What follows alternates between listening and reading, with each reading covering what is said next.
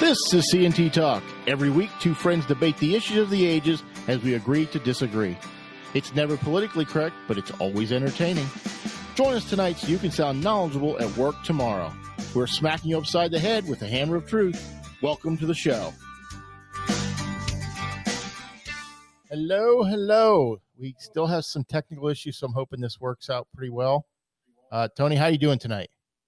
Uh, I think I'm doing fine. We'll see how uh, how this works later on in in post production, which I have no involvement with. You're in uh, production, not pre and post, just production. Am I even in production? I, I guess I am. Uh, I think you are. I- I'm going to go with the fact that I think you are. Um, I had a bot- bunch of different things we could start with tonight.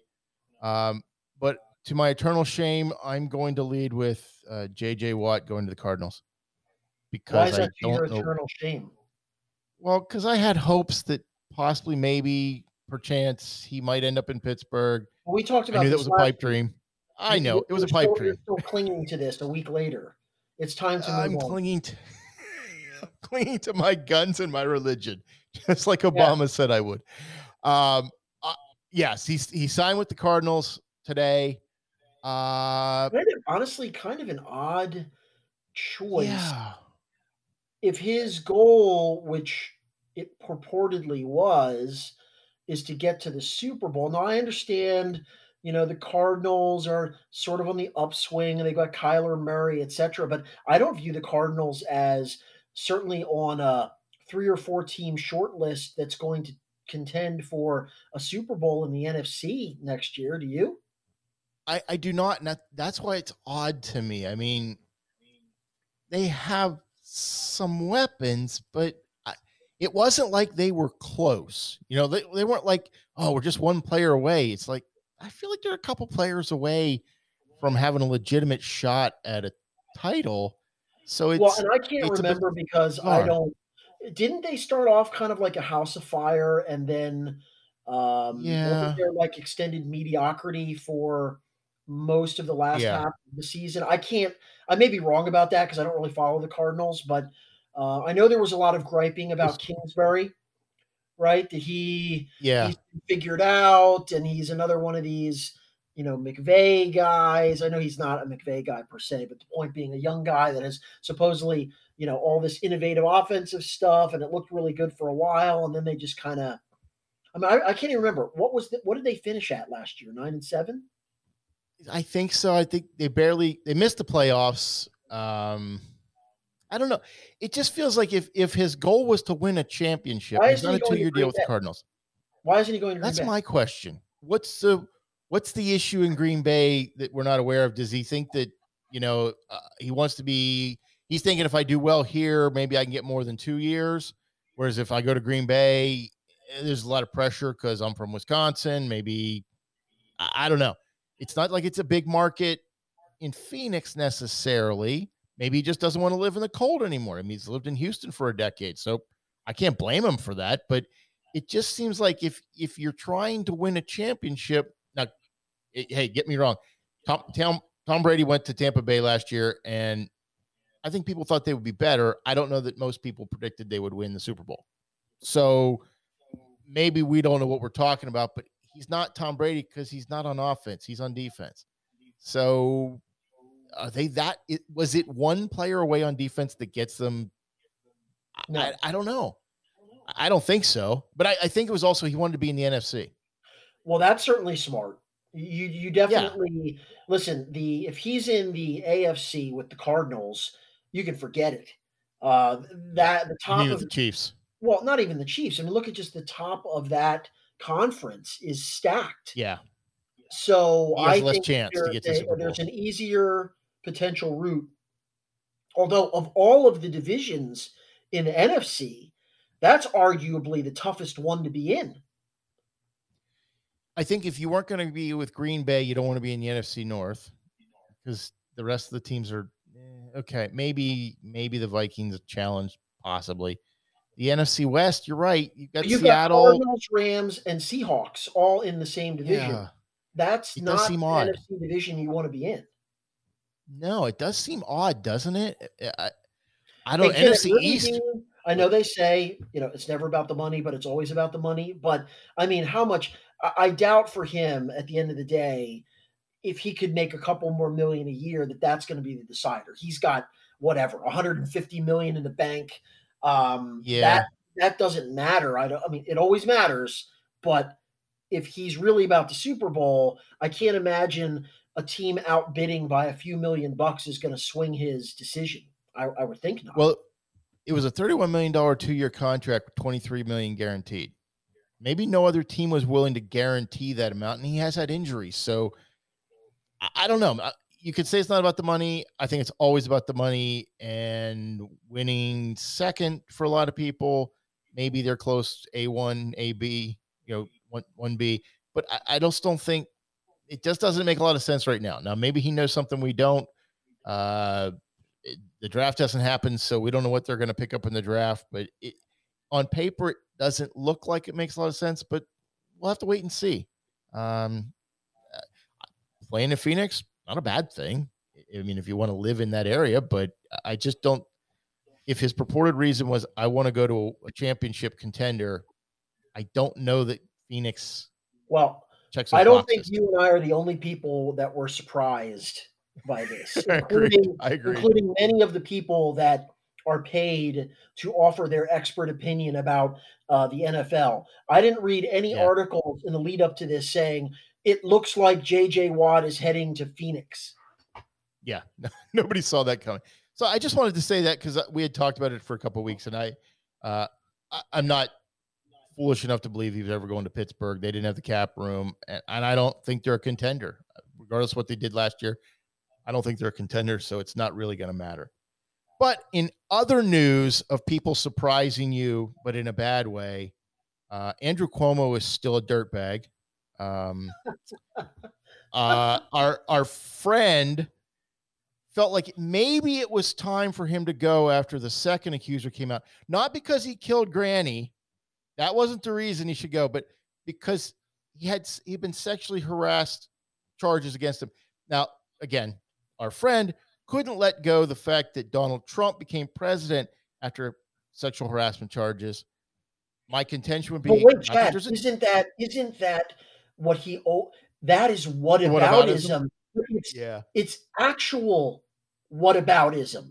Okay, because he always uses that term to deflect from having to talk about the fact that his double standards are being called out. And it, I didn't read the piece that you're talking about, but if he's literally saying, well, Donald Trump got to be president too, that's actually what whataboutism, which is uh, we should ignore this because the other guy got to do it.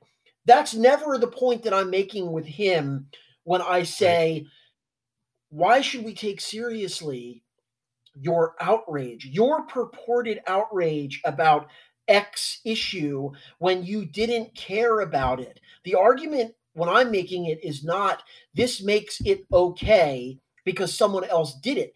That seems to be, I guess, the argument he's making, which is, well, if it's okay for Donald, it should probably be okay for Andrew as well. That is classic whataboutism. Uh-huh. He, he is he actually can't even categorize whataboutism properly because he's now using it in its um, native form. That's exactly what it is. So I- I will, I will say Andrew Cuomo should resign for many, many reasons. One of which is the sexual harassment. The least But I would of say which is sexual harassment. Well, The and I would say you have the right to face your accusers, and if you pursue it, you can, you know, maybe they're right, maybe they're wrong, maybe they can prove in court, maybe they can't. I don't think you should resign because you've been accused. I think you should resign if you're convicted.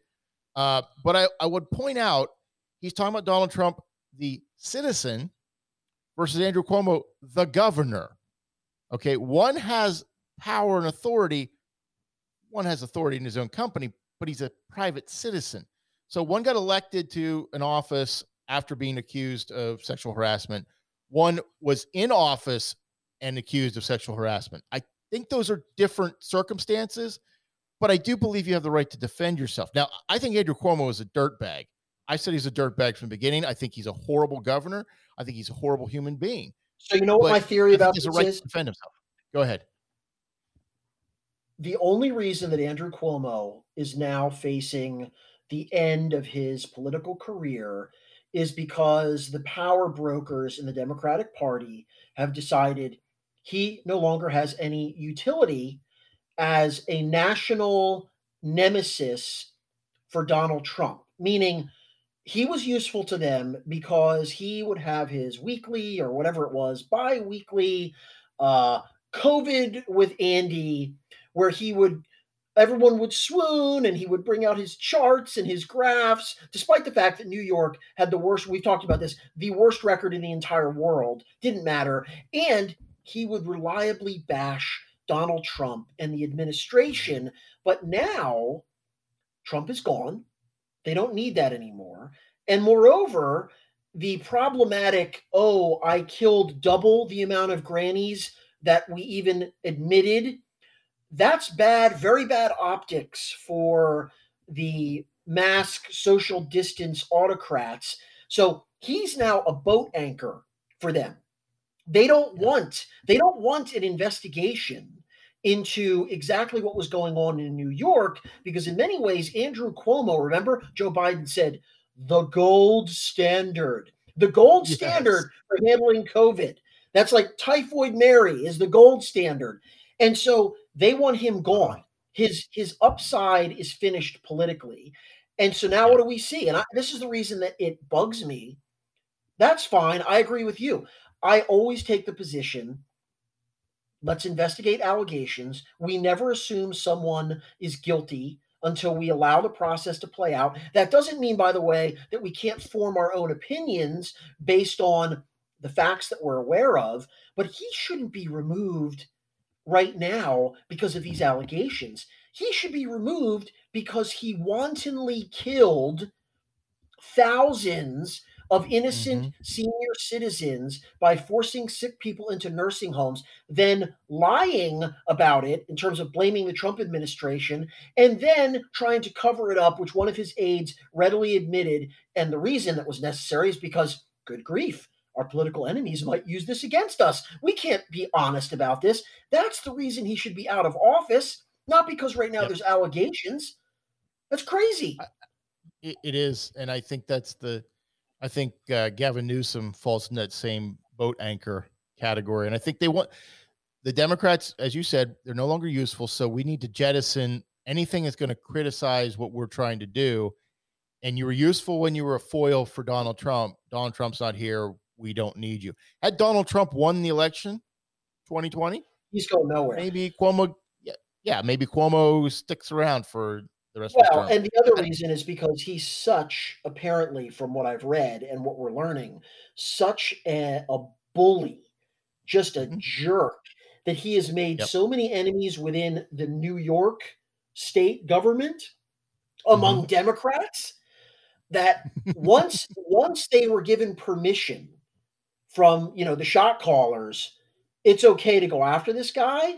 Well, it Yeah. was it's no holds barred. You see, people have put up with him because they were told essentially, you don't challenge him right now. You're going to have to be a good soldier. But now that the people that decide this at the national level, word has come down, it's okay. He's fair game. There, he has no friends, or certainly not enough friends on the Democratic side to protect him. Yep, you're completely right, I think that's him. Him being removed is fine with me because uh, does he? He's he's a terrible human being. He'll find somebody worse. Don't worry. It, I'm, I, I'm sure it's, it's New York. it's uh, meet the new boss worse than the old boss. So Yeah, there'll, there'll yeah. be somebody that makes him look fantastic. Uh, in other news, House Democrats want Joe Biden to give up complete control of the nuclear codes. Does that does that sound right? Exactly. Does does Joe know he actually has control of nuclear codes? Well, uh, that's a very good question, and I I would say it depends on the day and the hour in that day. Uh, and usually, if there's sunlight, maybe. If it's dark, you see, probably you not. see the recent, yet the latest, um, I don't know, separation from reality when he was attempting to give that speech, listing the names of the people that he couldn't pronounce, and then he says, why where it's either says something like why am I here? I'm about to like go off the rail. Like it was it's unbelievable. It's unbelievable. Well, we're still supposed shouldn't to have the nuclear codes. Yeah. No, we're still supposed to pretend that there's nothing wrong with him. Well, and that's what I'm saying. If you've got 36 House Democrats saying we don't think you should have the nuclear codes, you can say, well, it's a response to Trump. Well, but Trump's not in power. So your guy's in power, and you're telling me he shouldn't have sole control over what the commander in chief has always had sole control over. Really? is supposed to, who is supposed to have control of the nuclear Uh, codes? obviously, Kamala Harris, which they need a constitutional amendment for that to happen, Right. apparently, but that's who knows. I, I just find it odd. We're supposed to go along and act like that nothing wrong here, nothing to see, but your own party is telling you maybe you shouldn't have complete control over things that presidents usually have complete control over. I, it just seems seems like one side doesn't really you think, understand do that you you're think showing. he's actually going to give a State of the Union? No, I don't think he can make it through an hour long State of the Union. I think that's why it hasn't happened. I think Yeah. if he could give it, he'd have already given it. Why give it now? I mean, people have forgotten, and typically an incoming president does give a State of the hate the Union. State of the Union. I, I never watched. I do too. It's boring. It- well, it's just it's I- political theater. It's I can't uh, Yeah. everything about it makes me itchy. But the Yeah, point is, not- it has now become this um, annoying tradition that we have, Yeah. and it's just let me put it this way: had Donald Trump decided not to give a State of the Union, where there was speculation about his mental capacity, right? This would be the top story 24 7 Mm-hmm. Exposes. CNN would have batteries of psychiatrists on, uh, you know, claiming the 20, you know, 25th Amendment, which they did repeatedly. And yet right. now it's sort of, uh, well, no, nothing to see here. Don't worry about it. Yes, he he doesn't. He's not oriented to space and time, but um, it- it's all good. And so we're not going to have a State of the Union. Joe will read uh, a haiku uh, each day for a week, uh, or a limerick or something. But we're not going to have him talk we're not going to have him talk for more than I don't know, 17 seconds at one time, because then it becomes obvious that uh, he has no idea what's going on. Well, I think that's very obvious to anybody with half a brain can see that he has no idea what's going on. Um, it just it's it's bizarre on its face, but that's how things work now. Um, I wanted to sidestep a little bit. We did we talk about um, Dr. Levine at all last week and her Uh, time I in think front we of did a little Congress? bit, not, not much. Okay, well, I didn't really want to talk about we- her. Okay, I didn't really want to talk about her because I think she's a train wreck who couldn't say no. I'm not in favor of uh, genital mutilation and or chemical castration or any other types of chemicals to change your gender, even as low as three year olds, because that would be honest. So I'm going to say I can't wait to get confirmed so I can have that discussion with you, which is to say I'm not going to have that discussion with you no matter what happens because you disagree with me, Rand Paul, and guess what? I don't want to agree with you. Well, Chad, remember the issues are very complex. They're, Yes, they're very yes, complex. they are. So- So the the worst place we want to get into those is a confirmation hearing. So we shouldn't have a discussion about it because it's too complex for the American public to understand, and it's nuanced. And this is very ro- I love what she said. It's very robust science around uh, gender reassignment. I'm like, interesting. It's very robust. Is it similar to the very robust data used to lock down Pennsylvania for months? Well, again, then the, the simple response is, well, excellent. So you clearly understand this robust, complex science. Give us your Cliff Notes version. Does the science, according to you, say that this is okay for a three year old to be taking drugs that will, like you said, chemically? We, well, it, actually, it's so robust and complicated that I can't even summarize it. But I, I'm very happy to have a beer summit with you after I'm confirmed, and then we can Yeah. we can sit down and read the annotations together. yeah, that's what. So I, I really want to talk about her so much because I want to talk about Merrick Garland. Okay, and I want to take Yeah. you back to 2016. Merrick Garland, moderate, great statesman. Joe Biden is a moderate, Chad. Nancy Yes, Pelosi is a moderate. AOC is a moderate. Yeah. So we were told in 2016, Merrick Garland moderate. So I want to give you an example, and you tell me, Tony, if this sounds moderate or maybe not moderate. I don't even give you a term for it. So if the Capitol rioters are not moderate, I think we can agree that they weren't moderate. They weren't like raving lunatics, except for maybe the guy in the they're, buffalo hat. They're evangelical extremists, Chad. Those are the Yeah, well, only only accepted extremists in captivity. By the way, there are no other Yes. extremists except for So MAGA hat evangelical extremists. yes, and I was told they were white nationalists. I don't know where that came from, but our friend is now calling them white nationalists that stormed the Capitol. Mm, Okay, Uh, whatever you want to call them, I guess is okay for you. Uh, but they're terrorists. They're domestic terrorists. And Merrick Garland said these are domestic terrorists. But what happened in Seattle, Portland, Minneapolis, Philadelphia, you, you name it, There's Where- dozens. where federal buildings were attacked, but that wasn't domestic terrorism because the buildings were closed. It was during the day. It was. It's the daytime Yes. nighttime distinction. The Yes. terrorists So only come out during the day, apparently. right, right. So I guess because the building was closed for business and you tried to destroy it, break into it, it's not domestic terrorism. But if you do it well during daylight hours, then it's domestic terrorism. I'm not sure I understand the distinction, other than one is perceived to be a group of right wing and one is perceived to be a group of left wing. Uh, and apparently, left wing is okay, and right wing, well, because you know it's mostly peaceful, peaceful, and they're trying to get basic human rights by trying to destroy their cities and and declare autonomous zones, which which I I think is is um, against the Constitution to separate from the country in which you're in. But you know that that's just semantics. Think of The all the that- think of all the um the applications for the daytime nighttime distinction though, Chad. For instance, in the criminal code, bank robber, grand theft, daytime felony. Nighttime, when no one's there, maybe you're just an aggressive borrower. I, I don't I don't know. Could be. Uh, because be. you know Well, there's no nobody's around. tellers. If you're if you're torching your way into the vault at night and the bank isn't open, maybe you just mistakenly, I don't know, you're trying to make a withdrawal after hours. it's just an after hours withdrawal, right? That's how I took it. you didn't how I you didn't know So- to use the uh the drop box. The ATM. Yeah, that's that's all. Well- I, I accidentally left something in that bag. I need to get it back. You know, I need it for tonight. I can't wait till tomorrow. Yeah, that's probably what it is. I, I just point that out because this is a moderate, so proclaimed by the media, moderate, who doesn't think that destroying your city is an act of terrorism, but storming the Capitol is an act of terrorism. I think they're both acts of terrorism. I think they're both bad. Is that okay? Am I allowed do to say you, that?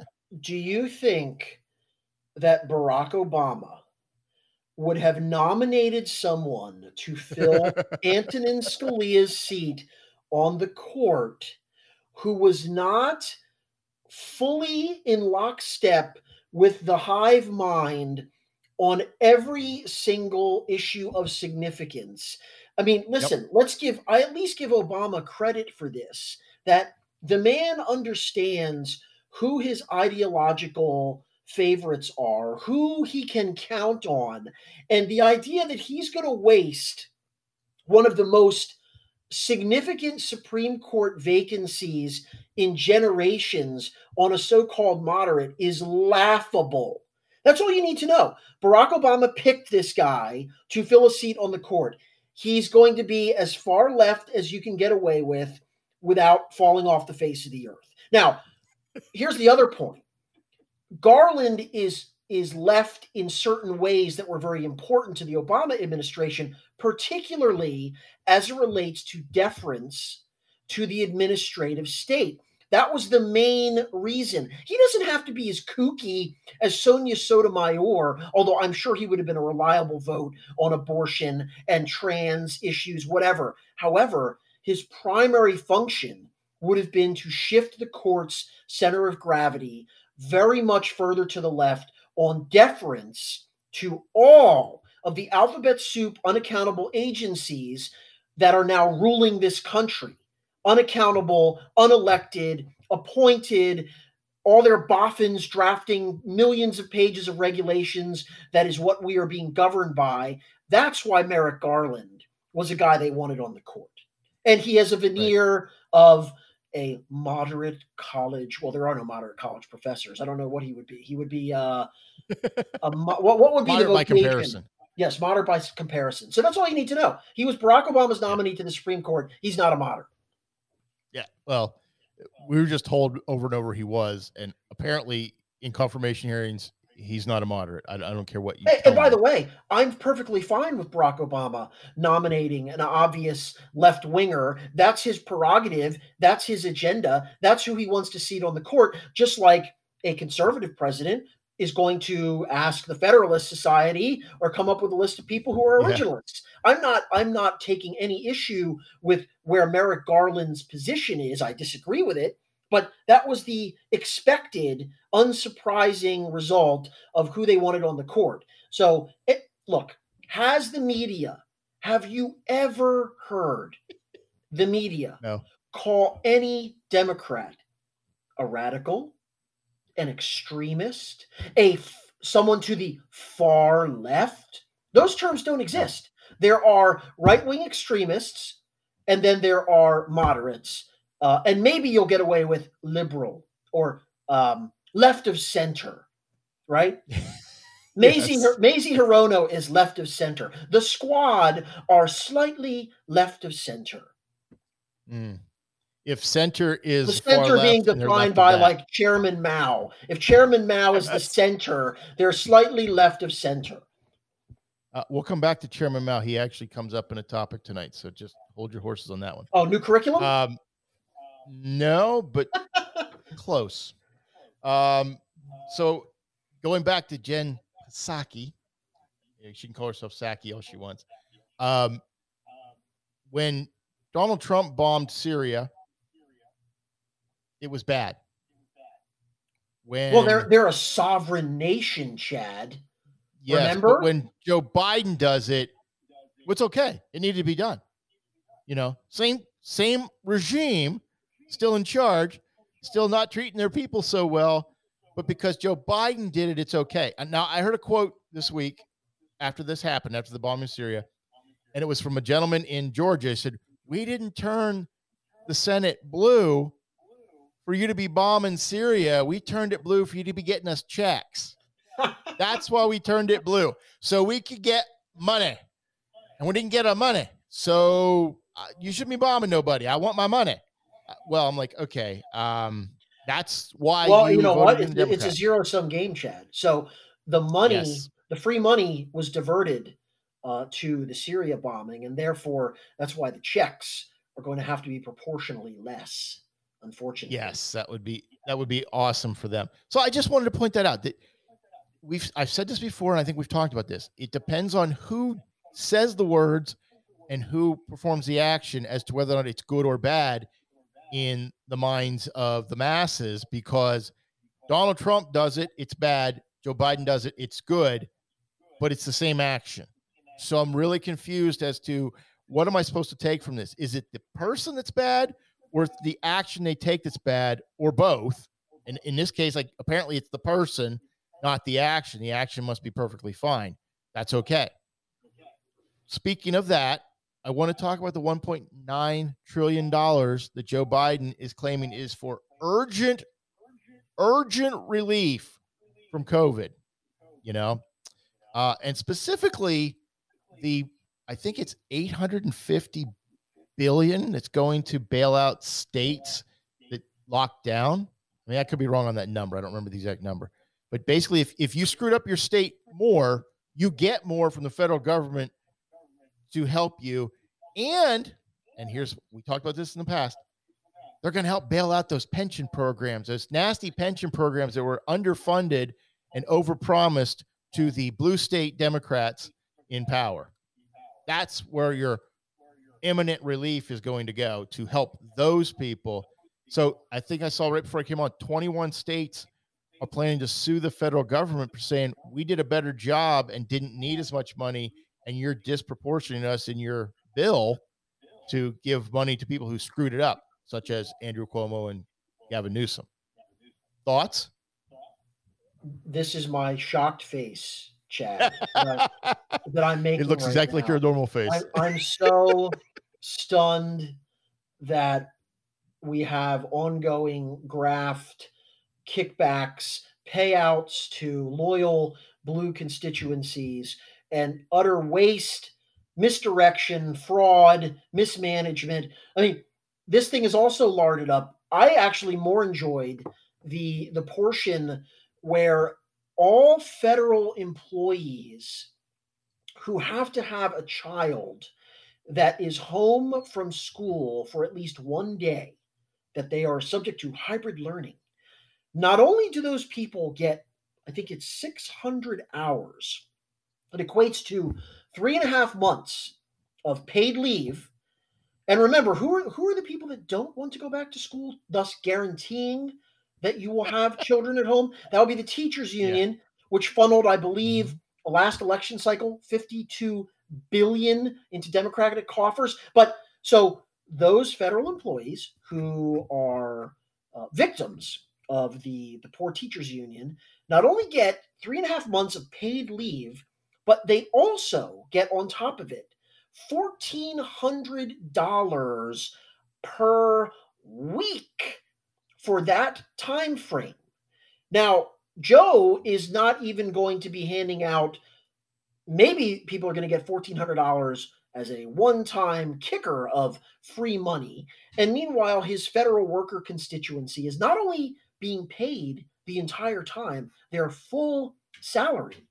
They're getting what does that amount to, Chad? What is that? That's uh 52 no what's the math 4000 5600 an extra $5600 a month because their kids have to stay home and then that means they have to stay home with them now their kids wouldn't have to stay home if the teachers union would go to work. But as Jen Psaki pointed out, even though the CDC inconveniently said it's perfectly fine and it's time to reopen the schools, that was only in the uh, personal capacity of the individual yes. running the organization. So, because they got a phone call that said, you, you best not, you best not say anything that will teachers to go back to work. Well, if you, I don't know if people realize this, but in March they gave 80, I think it was 84 billion to schools. And then in December they got another 112 billion. And in this new bill, there's another 129 billion, which won't be spent. 95% of what's already been allocated hasn't been spent. And it's allocated and should be spent based on their projections by 2023. So the imminent return to school is apparently 2023 in, in their governance. Uh, well, can't be too safe. Can't be too safe, Chad. Yeah, well, yeah, and Howard University. This is just blows my mind. Howard University has a an endowment of I think it's 684 million dollars. There in this bill, they are specifically called out getting 254 million dollars. So Why? close to close to half of their endowment. Yes, they're going to be. Well, that's one of our nation. It's one of the country's historically black universities. I, am presuming. I'm presuming that this must have something to do with systemic racism. I'm sure that it does, and I'm sure they will reduce the tuition accordingly for all the students actually yes. going there, right? Yes, that's right. that's the way it always works. That's why that's why no one has to pay anything to go to Harvard, Yale, Princeton, Stanford, or any of the Ivy League totally schools free. who have endowments well into the billions. Yes, yes. Um, on a lighter note, Mr. Potato Head still going to remain Mr. Potato Head. For now, it was a close call. It was a close call. It seemed like the lefties were out to get him. Is it Hasbro? Is Hasbro Mr. Potato Head? Yes. Yes. The, the people at Hasbro that decided that it was going to remain Mr. Potato Head are right now being waterboarded and forced out. So I would say in about a yes. month there will be a new regime at Hasbro which will issue a Soviet style apology, and Mr. Potato Head will now be a gender fluid potato. certainly possible. I, I, don't know if most people know that when Mr. Potato Head was was brought out, it was actually pieces you put into an actual potato. And then yeah, they had like sharp. The they were sharp. They were like metal pieces yeah. that you stabbed it with. Yep. Yep. So you'd put all the face on an actual potato, and then you'd eat the potato for dinner.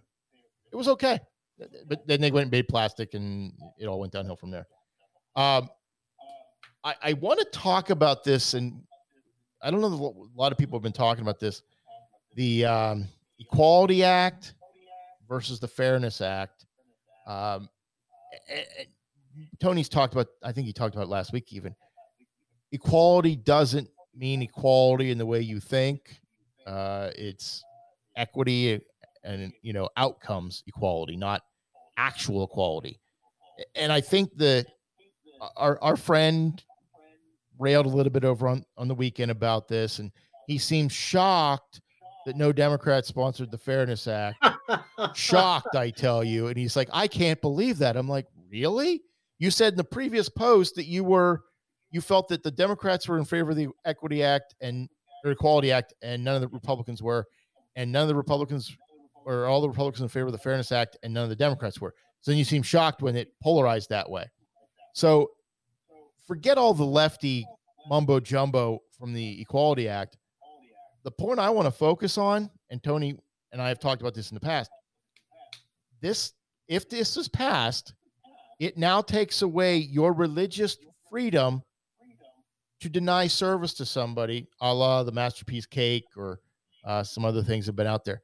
So there, somebody's rights, as they're defined as to my gender identity, takes precedent over your religious freedom to exercise your religion as you see it.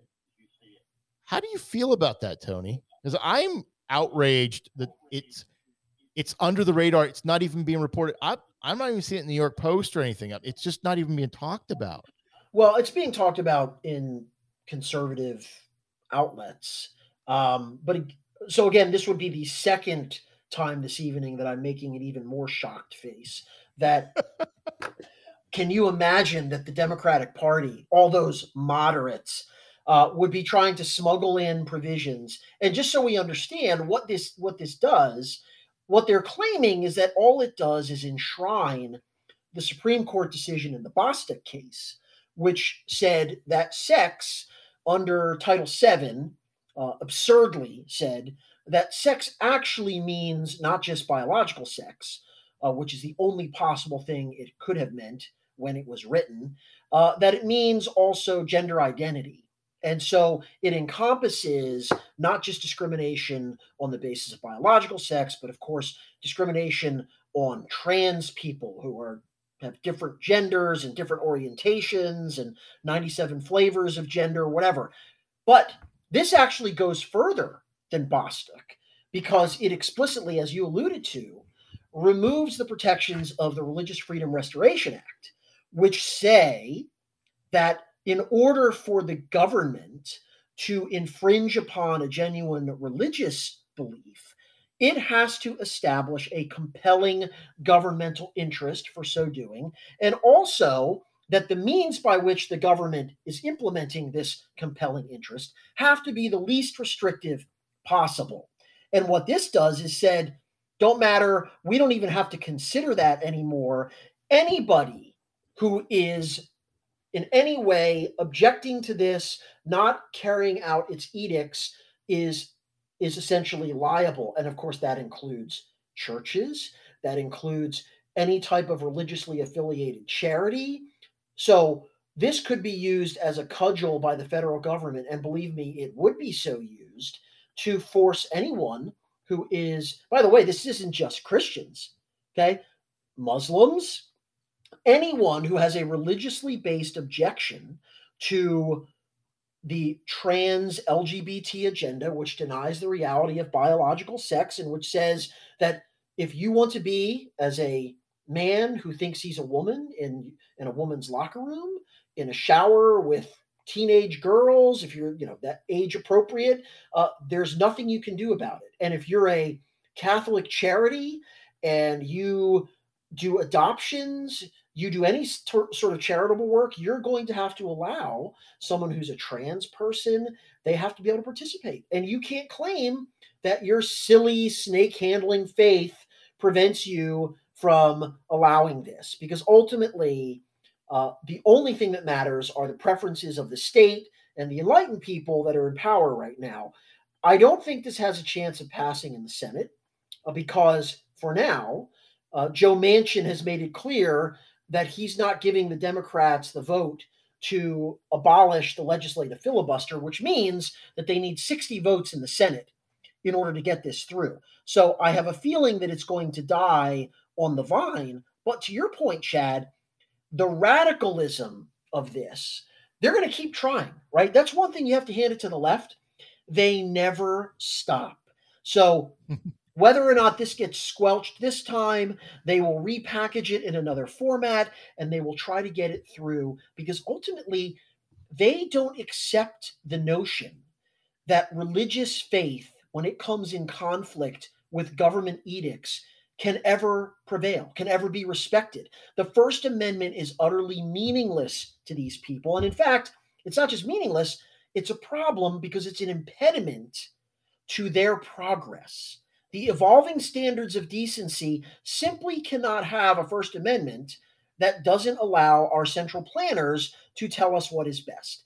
So this is this is going to be a continuing issue and here's one of the things you mentioned the fact that our friend Dr. Fea was disappointed.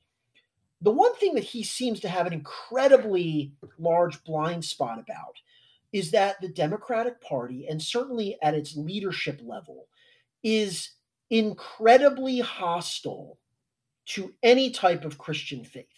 And if you think that's an exaggeration, all you need to do is read the Twitter feeds of any person that writes for the New York Times or the Washington Post. Listen to the way that they describe people of faith. Listen to the way that they talk about people like a baker or a florist or anyone. They have no conception of what it means, they have no respect for it. And what they really envision as religious faith is go into your little church or your temple or wherever it is that you weirdos gather and do your thing, but it has no place in the public square. And you have no right to bring it into discussions of policy. That, of course, is completely anathema to what the founders envisioned for this country, which is one of the reasons that they want to do away with it. So this is going to be a continuing attempt over the, you know, how, however long the Democrats control Congress, maybe only till 2022, they're going to keep pushing this. So the question comes up to me someone like Dr. Fea, how how do you reconcile? I'm not saying you have to vote Republican. I'm not telling him he has to vote Republican, but how does he reconcile the complete lack of support for religion among, well, I should say this, Western religion, not Eastern religion. They're, they're probably fine with that. Uh, but how does he reconcile that with what he sees show up day after day after day from the uh, public leadership of the Democratic Party? Don't tell me that Joe Biden is a, a practicing Catholic who's okay with supporting abortion because those two don't work together. I, I don't know what Catholic church he's going to, but they don't work together in any way I've ever heard the Catholic faith described. So don't tell me that Joe Biden is a pro life candidate as he's supporting abortion anywhere possible. You can't you can't reconcile those two. And and you to your point, he does seem to have this huge, massive blind spot to this. And I don't know if it's because of his hatred of Donald Trump, his hatred of what the, the GOP has become under Donald Trump, that he can't see that what you're supporting is equally, if not worse, than what you're railing against. And I'm, I'm not saying that Donald Trump did great things morally, because we've said that over and over. But I do not understand how you can sit there and support what this has become the the Ilhan Omars and the AOC and Joe Biden and Ariana Pressley and and and Eric Swalwell. How do we how do we reconcile those two and say, well, wait a minute, you you really your high horse is as diminished as mine.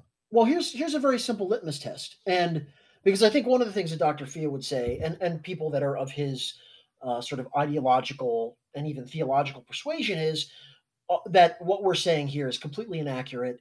There are many, many devout Christians who are progressive in their views, who are champions of pluralism and religious freedom. But here's the point, and that, I don't, I don't, I don't reject that. Go and try to get somebody who is currently an elected Democratic official, House, Senate, Vice President, President, and get them on the record on, let's just pick two issues. Get somebody to say openly in a public forum where there's cameras, I don't believe in unrestricted abortion on demand. Get somebody other than possibly Joe Manchin to, to place any limit on that in a public setting. You cannot find them. Second thing, get anyone in Democratic leadership Pick them. Nancy Pelosi, Chuck Schumer, Jerry Nadler, Adam Schiff. Go down the line, pick whoever you want. Pick somebody you think is actually, you might be able to find a backbencher somewhere in the House, but I don't even think so. Ask them whether or not someone who believes in marriage between a man and a woman is not a bigot and is not someone who is a homophobe. You won't find a single person to take that position just can't have it, can't say it. You'll be run out of town on a rail. So you have to take those two stances. You're supporting a party, and you and I have made this clear. I don't think Christians, there's not a political litmus test for being a Christian. But nevertheless, mm-hmm. I think it should be very troubling if you're someone who has decided, I, am going to vote for the Democratic Party because I believe that they you know again they're more progressive they they believe in life after birth and all this other stuff okay but you can't find a single person in any position of influence in your party who will even acknowledge the legitimacy of an opposing viewpoint that says abortion is morally abhorrent and you're not a bigot and you're not a hate monger if you believe because of the tenets of your faith that men and women were designed to be in marriage together. You can't find anyone to even respect that position publicly. That should be very yeah. troubling if you're someone that is voting consistently with the Democratic Party. I, I think where I see the difference is I, I can see a lot of Christians who vote democratically. I can't see a lot of elected Democrats who uphold a Christian faith, at least not in the way I would define it. And I think that's where I'm struggling because I think there are people out there in the church we we attended together and which you still attend. I think there were a lot of people in that sanctuary who would agree with you. They would they would vote Democrat for a lot of those reasons you just stated. But I believe they were Christians and they they they did vote according to how they believed. But I, I don't think even at the state level, you're finding a lot of difference between the federal level as far as the philosophies of the Democrats. I give an example in Pennsylvania. Now, this has something to do with Christianity. Uh, in the state of Pennsylvania, there's two constitutional amendments for the state constitution that are going to be on the primary ballot um, this fall or this spring.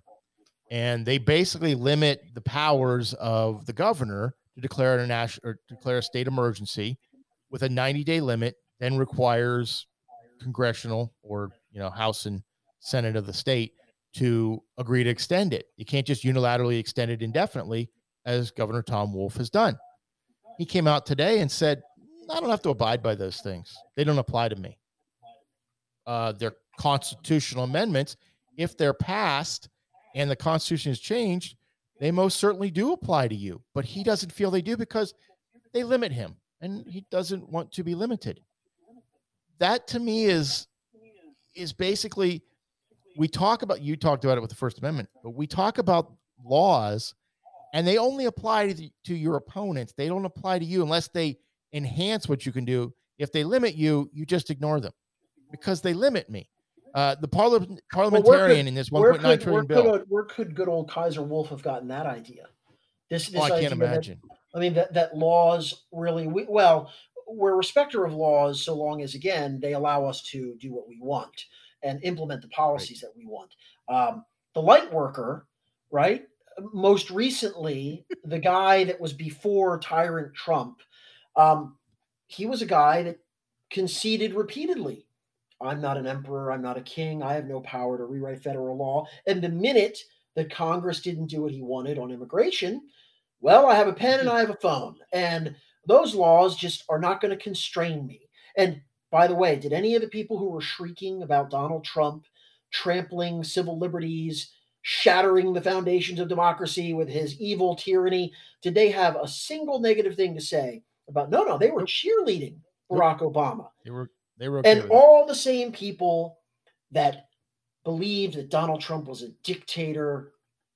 How many executive orders are we up to that Joe Biden has signed and not read? 40, 50, whatever. 50. It was like, Something you know, like that, yeah. not a peep, not a peep from all of the concerned people about unbound executive power. So it's all situational, it's all selective, but ultimately the modern Democratic Party really has no use for any constitution or laws that impede their agenda. It's that simple. They believe we're in power, and once we're in power, we have good ideas. In fact, our ideas are so good that all of the mouth breathers can't really understand how good they are, but don't worry, you'll thank us later. And so there really shouldn't be anything to prevent us from implementing them for your own good, Chad. It's for your sure, own sure. good. Sure. Uh, going back to that 1.9, 1.9 trillion dollar bill, uh, the parliamentarian ruled that you can't unilaterally increase the federal uh, minimum wage to fifteen dollars. As part of the reconciliation process. Right. Guess what? They didn't take it out of the bill because they don't care. They're going to do it anyway. Right. Sure. So why have rules? Why have rules? The other the other thing I, I found amazing this week, uh, Donald Trump kept children in cages on the border. now forget that Obama kept built the cages and kept children in cages on the border. Trump and most of the families. most of the most widely circulated photographs of the children's in, of the children in cages was from Obama. Uh, not when it was from 2014, not when Trump was actually in office. But never mind, doesn't matter. Forget that part. Forget that part. So Joe Biden has opened his new children's center with children in cages. But it's the it's same. Okay. It's the same facility. And yes, I have to I have to give credit. I have to give credit. I don't know which reporter it was, but I think he was maybe with ABC News or maybe it was the AP. But he was actually grilling Jen Psaki about this and saying, um, "Well, you you claimed that these were cages when Trump was in office. Now it's the same facility. Why is this okay?" And of course, she had absolutely no answer. Just a bunch of word salad. Basically, well, no, no, we're very different, and mm-hmm. uh, he couldn't explain it at all because there is no difference. And, and I would love to, I would love to pose this to our friend who went mm-hmm. on and on in his list of indictments. One of his main favorite ones was uh, right at the top, like top three, kept children in cages. Well, we're now keeping them in cages again, but mm-hmm. they're kinder, gentler cages, apparently. I, I don't know. Well, it's, it's, they're Democratic cages versus Republican cages. That's the difference. And here's the point: they were never cages to begin with. There are reasons why, under federal law, these things have to be done. That's the reason that the Obama administration did them. That's the reason that the Trump administration did them. And we can make an argument, we can have an argument about, well, did, did Trump try to use it for more political ends than were necessary? I actually think there, there might be somewhat of an argument to that. But guess what? Now the Biden administration is realizing when you have millions of people flooding to your border and many of them are unaccompanied children, you have to put them somewhere. Where do they go? Mm-hmm. They go in a site that when it's a Republican president, particularly Orange Hitler, it's cages. Now it's I don't know uh, what it's a hotel. It's a it's a youth hostel. Youth hostel. That's it. That's it. So I want to finish with something I found alarming this week. Um, I hadn't thought about it, but there could be something lurking in your home as we speak. You need to be aware of, and it's it's very dangerous. Uh, is your cat actually Satan? And nine things to look for. So I'm going to read off the nine things. Nine things. they don't have to have all nine for them to be an agent of the devil. Just want you to know. Uh, weird slit snake eyes. Alone, this isn't a huge deal, but coupled with other signs, it could be bad. So if you've got the slit eyes on a on a cat in your house, you should be reading on That's further. the first bad sign. Okay. And since Yes. all cats have weird slit snake eyes. Well, that's beside the point. Uh, we're, Okay. we're going to go down the list. Okay. Sharp hidden weapons in their paws. Sharp hidden weapons in their paws. Were they born with them? They might have been removed because you tried to tame the devil. But if they were there, be careful. Always lands on feet as if by witchcraft. Hmm, interesting. Vibrates with evil when touched. Evil vibrations are a bad sign, just in case you were wondering. Has pointed ears like devil horns. Be careful. Sudden outbursts of violence against small moving things, much as Satan seeks to whom he may devour. Cats pounce on laser dots and fingers. Says meow in honor of the of the murderous dictator Chairman Meow. Well, that's that's a that is the worst sign, I think. That's the most chilling one so far. so far refuses to wear clothes just like satan and brings small dead creatures as a blood sacrifice Hmm. so if you've got an animal such as this living in your house you may want to watch what you're doing uh, i'm notorious for not being a cat guy i, I want to be We, very we, clear on we that. have no I'm- we have no cats. And and that's okay. I and those of you who are cat people that's fine. That's your problem not mine. I am not a cat person. My wife and my daughter love cats. I do not. So i found that very chilling and another reason not to have a cat in my household. You guys take it for what you want uh, but if you have it you might want to keep a keep a camera on them at all times just in case because you never know what's going to happen when you're not there. Just saying. That's interesting. that's all i got tonight tony you got anything else you want to add Well, actually, we have a new puppy, a relatively Uh-oh. new puppy, who Okay. who may be possessed by Satan. So um, maybe he's maybe he was bred with a cat. Uh, he's an, Ooh. he's an Aussie Doodle, and he's very cute. Okay. It's very cute. Now we already have a dog, but Mhm. uh, as my my daughter knows that I am weak, and so she Jedi she she Jedi mind tricked me into allowing another dog into the house. And my wife and I talked about this before the dog arrived because our first dog Charlie was literally the best dog ever. Just Mhm. does nothing bad other than the fact that he's um, low low testosterone and thus a wuss, and so rolls over and plays dead to like a gerbil. He's just Okay. he's a seventy pound Big guard dog. Right. He he the sisters at Shawshank would have their way with him. He's just Okay. but he's he is the nicest, the most well behaved. He does nothing wrong. He chews nothing. Now, the new dog, Ollie, while being incredibly cute, uh, is essentially the Tasmanian devil on Red Bull. So Ooh. he will go nonstop when he is loose. He will just chew anything, anything that he finds. So he will go from the table leg to a shoe to the couch. Oh, and he also torments poor Charlie. He he will Mm. bite Charlie's tail. He will bite his Ouch. ears. And Charlie, because again, I really want Charlie to man up. If, if Charlie was a normal alpha dog, he would slam Ollie into the floor and say, Stop biting me with your needle teeth. But Charlie just stands there like Eeyore, a- as if he, he can't do anything. He and, and looking at us plaintively, like, please rescue me from Satan puppy. Um, so we're trying to figure, and also, as I've jokingly said, we've had him now for about a month, I think. Uh, he's about 72% potty trained, which means not potty trained. All or none.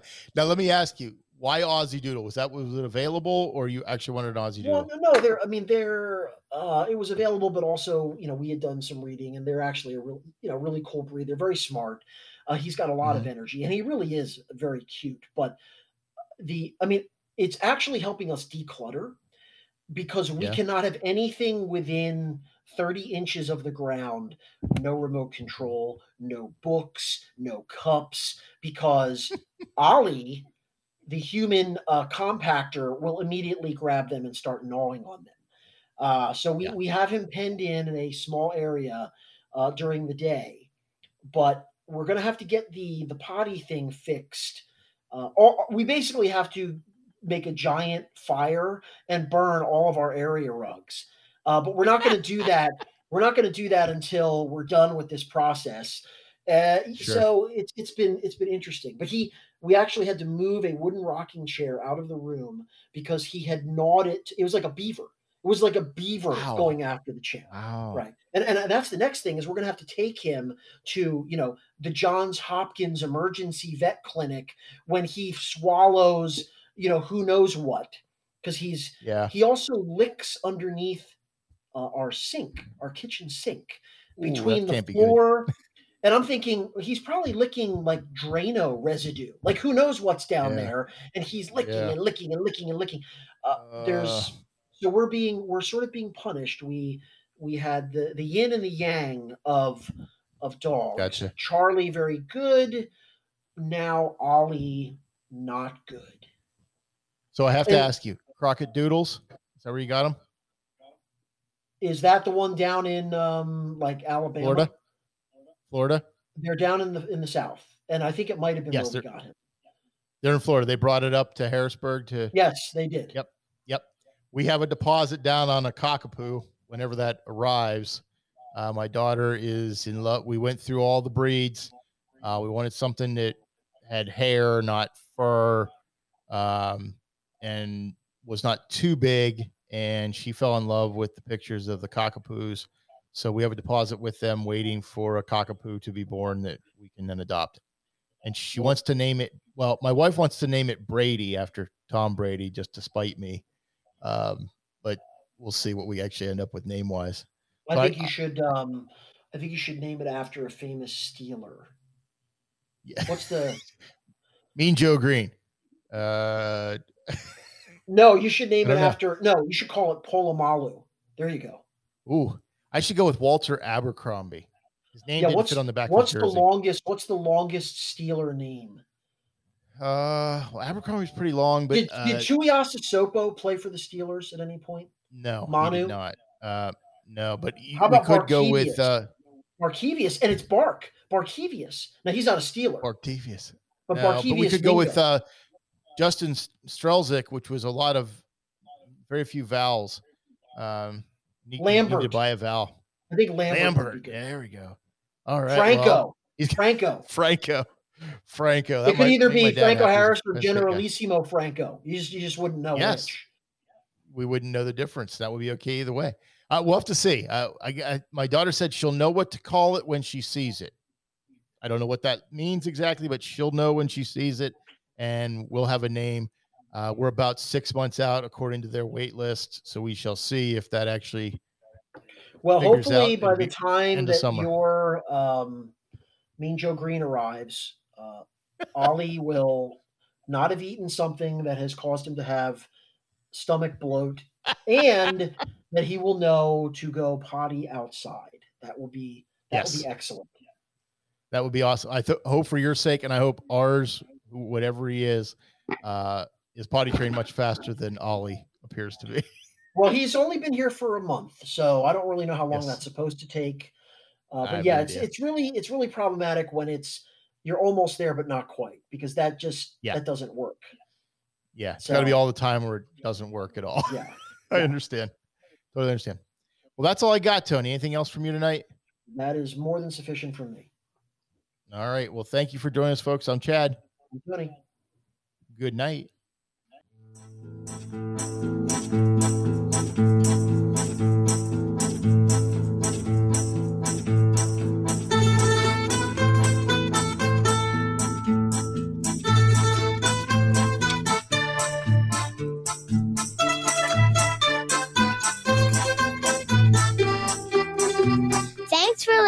This has been a Hannah Tree production.